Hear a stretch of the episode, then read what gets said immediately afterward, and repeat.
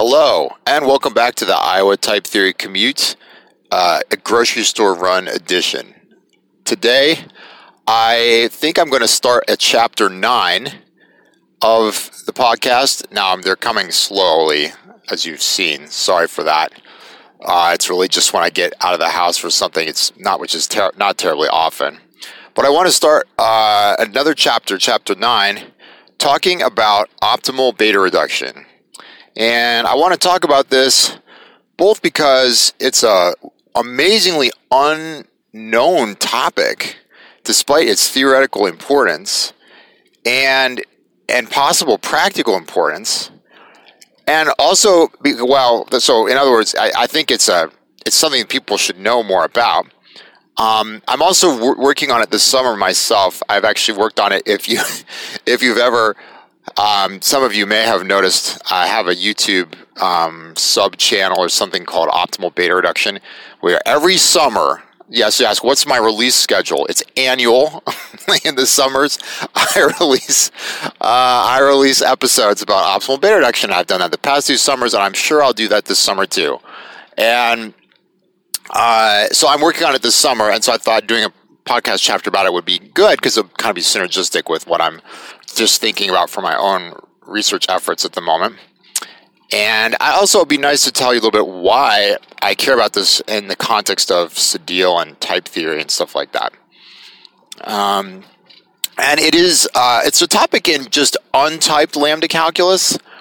So uh, optimal beta reduction, to my knowledge, has really only been been considered for untyped lambda calculus. Actually, I guess there have been some, there are some considerations uh, that restrict the f- kinds of functions you're allowed to write a bit uh, to control the computational complexity and stuff like that.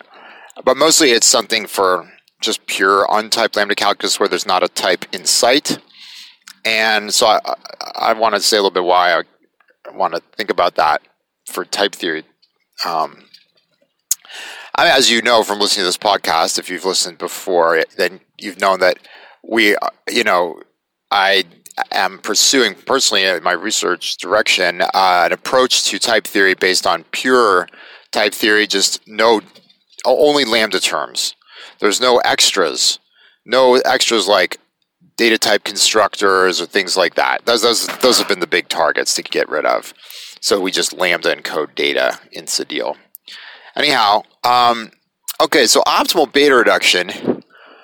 Uh, there's a question that uh, has been in the you know literature for lambda calculus for many decades, which is about sort of what's the most efficient way to try to reduce a lambda calculus term to normal form if it has a normal form.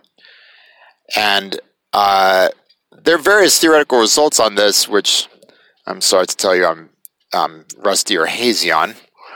Uh, but one of the questions was Is there some way, is there some optimal strategy that's guaranteed to reach a normal form in the shortest number of steps possible?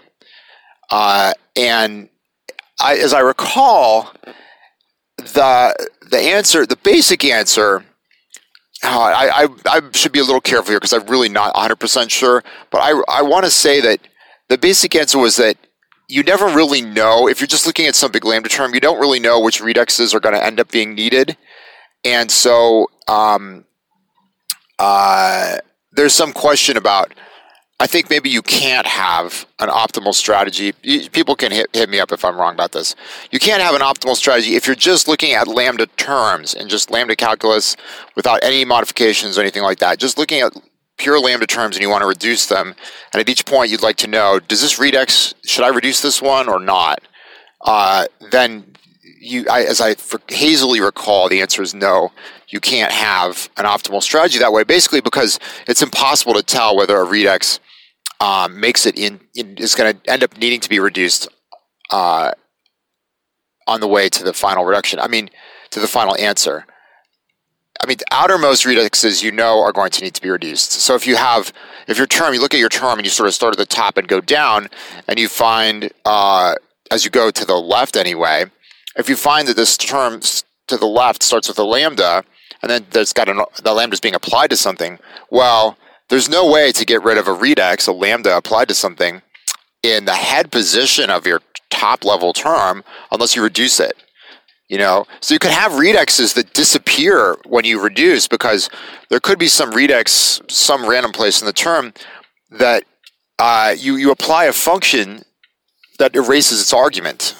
You apply that function to the redex or to some big term containing the redex, right? So if you have lambda x and then the rest of the lambda term doesn't mention x at all, that's an erasing, you know, lambda abstraction. And so when you apply that to something, whatever you apply to is just going to vanish. And so you would definitely be wasting time to reduce redexes in this big argument that's going to vanish. And in general, you wouldn't necessarily know are things going to vanish or not.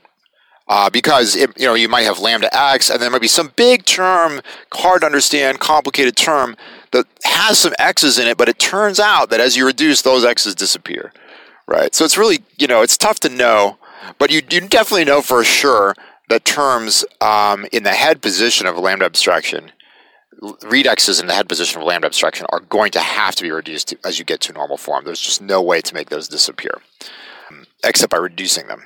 But interestingly, if you are willing to change your representation of lambda terms, you can actually overcome this kind of problem that, that we again, I'm sorry if I hope I'm not getting this wrong, that we can't figure out which redexes we're going to have to reduce on the way to um, on the way to normal form. You can get around this problem if you let yourself reduce families of redexes, like you reduce a bunch of them in kind of in one step, or um, ideally, and you know, ideally you, you, you want a sort of a graph representation of your lambda term. And so you share all the redexes that you really kind of need to be reducing at once. And you might be thinking to yourself, uh, and so the theoretical analysis of this sort of situation of kind of realizing that, well, if we could just reduce uh, sets of redexes in a single step, and if we were willing to consider that a single step, then um, then we could have something optimal. That analysis is due to Jean-Jacques Levy, you can find these papers at the, like the late 70s, I think they are, or maybe the very start of the 80s.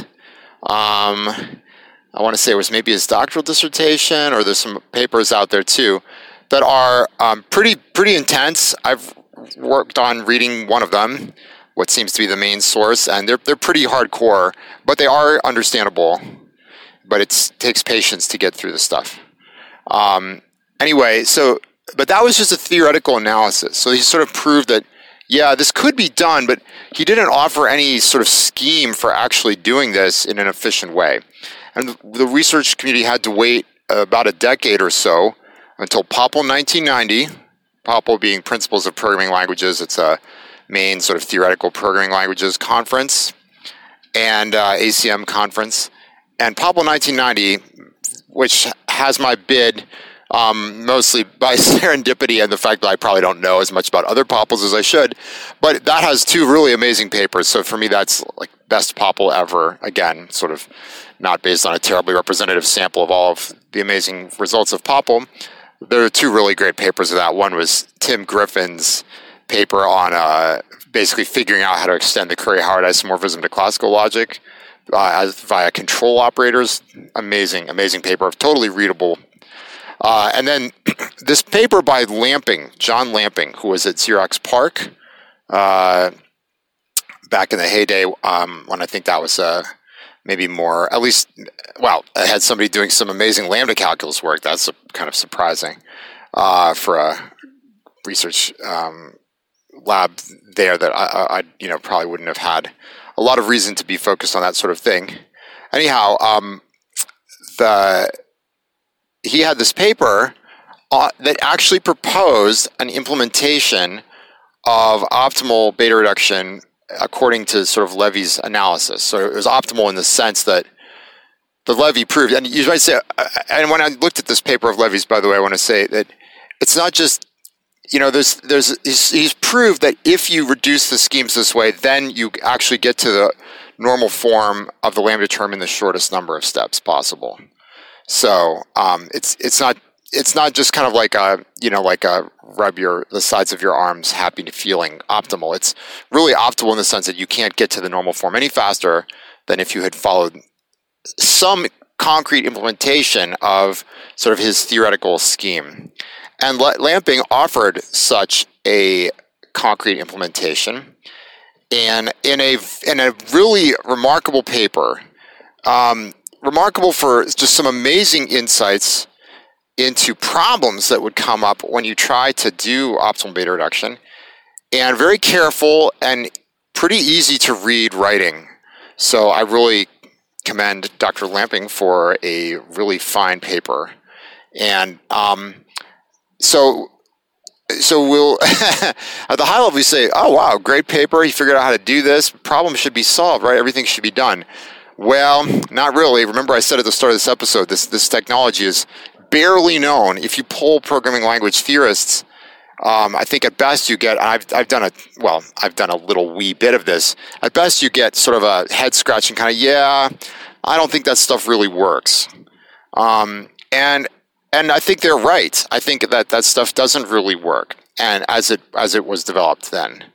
Um, there were some sort of follow-on works to this, making connections to linear logic, uh, and because in fact, in Lamping's paper, let's see. So, hmm, I have to tell you the basic idea that Lamping was trying to implement, and then we have to see sort of what kind of what what he proposed to try to implement it.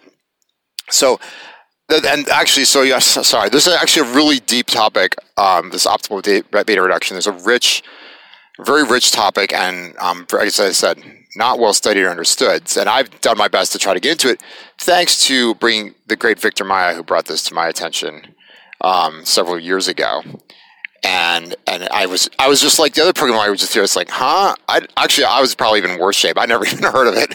So, but Victor knew tons about it. Um, and if you follow him on Medium or his work on formality, you will hear some of the great results he's been getting based on this. But anyhow, so the, the basic problem that you have to solve to get optimal beta reduction is you need to try to avoid duplicating lambda abstractions in a, in a graph sharing implementation. Now you say, um, avoid duplicating lambda abstractions. Like, what's what's that all about? And also, by the way, you might also have the reaction that one of my postdocs had a couple years ago, which was, I think Haskell already gives you something optimal. to which people who've studied this will just chuckle and say, no, no, no, no. Haskell doesn't. Haskell tries to share redexes as it reduces. You say, isn't that what we're talking about? No, it's more than just graph sharing. Okay, so you know, so imagine you've built a graph representation of your lambda term where you're trying to re- just have one graph instance, one piece of your graph for different subterms of the lambda term that are that are the same, that are let's say alpha equivalent anyway. Um, this is fine. This is great, and lots of people observed that this was a good way to go.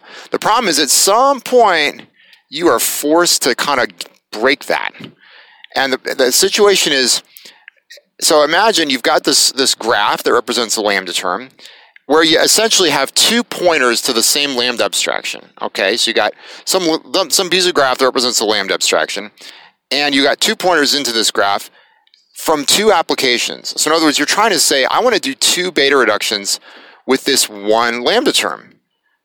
Uh, now, in a good the good situation where there's just one pointer to your lambda term, beta reduction is totally awesome because the way you represent a lambda term in a graph, you don't have a named variable. You just have a pointer from the, the lambda, the, the node that represents the start of the lambda term, to where that variable is used. Okay? Um, uh, and let's let's just say for a moment it's only used once because we have to deal with using twice, and that's that's really where all this complexity starts to come in. Um, but say you just have your variables are only used once, so you just have a direct pointer from the lambda, the starting uh, node of the lambda graph, to where that variable is used. Okay. But anyway, so say that you have a lambda abstraction, and if there's if it's in a redex, and the variable is only used one time and the, the lambda abstraction is only used one time, then you just do a you just do a constant time graph rewrite. So you say, oh, I was applying this lambda term to an argument, and the lambda term has this pointer to where the variable is needed. I'm going to just reroute. So that argument, I'm going to just put a pointer from the argument to where that variable was used, and then boom, that's all I have to do. I just kind of rewire my graph So that where I was pointing from the lambda node down to where the variable should be used, now I don't point from the lambda node. I just change that the pointer to point from the argument. So the argument to the lambda abstraction now points to where that variable goes. I've just kind of rewired things so the argument is directly connected to where the variable used to be directly connected to. Um, and uh, that's amazing. That's like a super efficient implementation of beta reduction if you can pull that off, right? Because that's just like a constant time switch rather than doing some complicated capture avoiding substitution or you know using explicit substitutions or these other methods people have come up with to try to make beta reduction fast. Um, you can just do this graph rewiring in, in just a couple of instru- machine instructions. That should be just amazingly awesome, right? But there is a problem, which is this thing about what if your lambda abstraction is used in a couple of places? So in one place, you're going to do one beta reduction, you're going to do this graph rewiring. But notice that graph rewiring is a destructive operation on the lambda abstraction. You are going to change pointers within that lambda abstraction. So if the lambda abstraction is used twice, you can't destructively change it two different ways twice. That doesn't work, right? You would have you can't pull that off. You have to do something. And the basic naive thing that you do, which was the best anybody had ever thought of until lamping, was you just copy the lambda abstraction in that case. You had it shared for as long as you possibly could, and then you copy it in this situation because again, you can't destructively modify the lambda abstraction twice. Okay. And so you do this full copy of the lambda abstraction, which could be very, very expensive. All right, I have to stop now. Sorry, I'm sort of a little bit in the middle of the flow here. Hopefully, I'll be able to pick this up again sometime pretty soon. Thanks for listening.